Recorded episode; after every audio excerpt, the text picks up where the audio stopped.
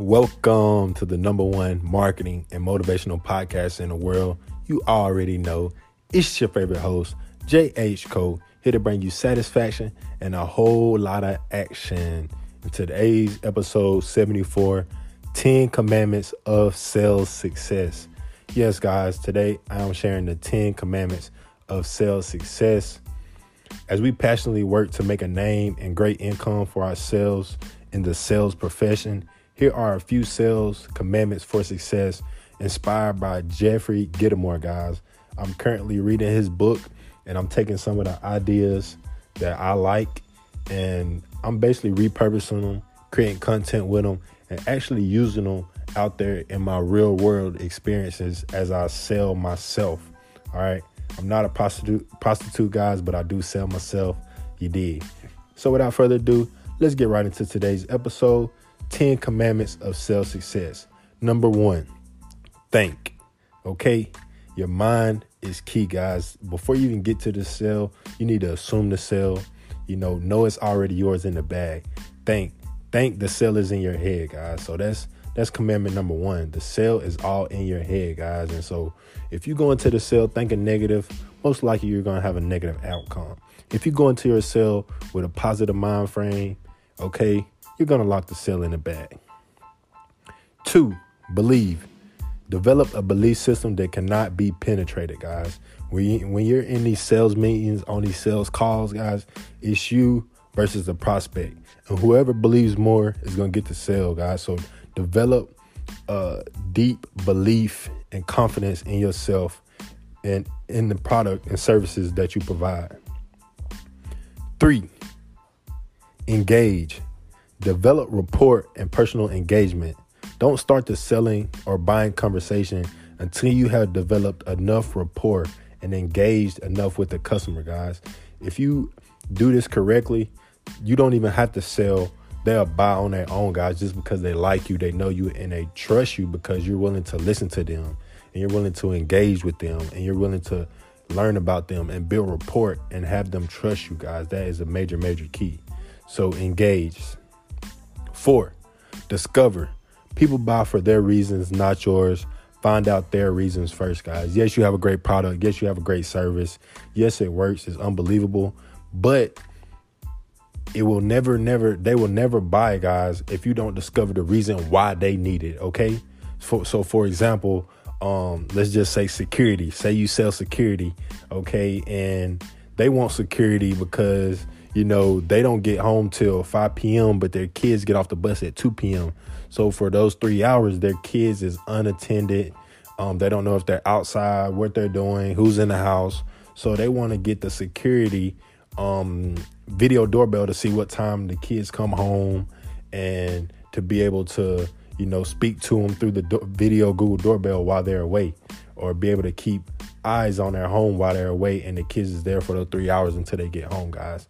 So, but if you're trying to sell it on a point of, hey, they need to automate their home because that's what's coming next in the future. We got AI and we have all this intelligent products that's working for us, and you're trying to sell them on a home automation when they're more their high point is they want to be able to, you know, protect their kids while they're away. So discover their needs, guys, not yours. Step 5, ask the wrong questions, you'll get the wrong answers, guys. So it's very, very important that you're asking open questions, not what's important to you, but rather why is that important to you? You know what I'm saying? So asking the right questions will get you the right answers. Asking the wrong questions will get you the wrong answers. 6, observe your ability to observe. You must be as powerful as your ability to sell and your ability to listen, guys. I'm going to say that again. Your ability to observe must be as powerful as your ability to sell and your ability to listen, guys. So, you know what's going on around the environment, what they need, what they talking about, guys. So, again, listening and observing is 80% of the sale. 20% is just selling it and asking for the deal. 7, dare to have major risk. Dare to risk, guys. Dare to go into those uncomfortable situations. Dare to ask those uncomfortable questions. Okay? Just go for it.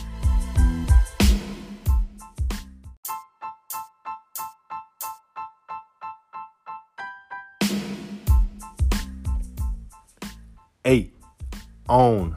Know whose fault it is when the sale is not made. You got to take full responsibility, guys. Whether you close the deal or you don't close the deal, you have to own up to it that you're the reason why the sale did not go through, or you are the reason why it did go through, guys. So own up to that. 9, earn. Sell for the relationship, not the commission, guys. And when you sell for the relationship, you can get multiple commissions, multiple referrals, and even a network, okay? Because your network is your net worth, not for the commission, okay? So when you sell for the commission, you get one commission and a sale, and that's it. But when you sell for the relationship, guys, you get a friend for life. You get multiple commissions back to back, and you even get referrals, guys. So sell for the relationship, not for the commission. And this takes us to our final commandment, 10. Prove one testimonial is worth 100 sale pitches, guys. Again, one testimonial is worth 100 sale pitches. So you can make 100 calls, go do 100, knock on 100 doors, send out 100 emails, and I'm sure you'll get some hits. I'm sure you'll get some appointments. I'm sure you'll even get some sales.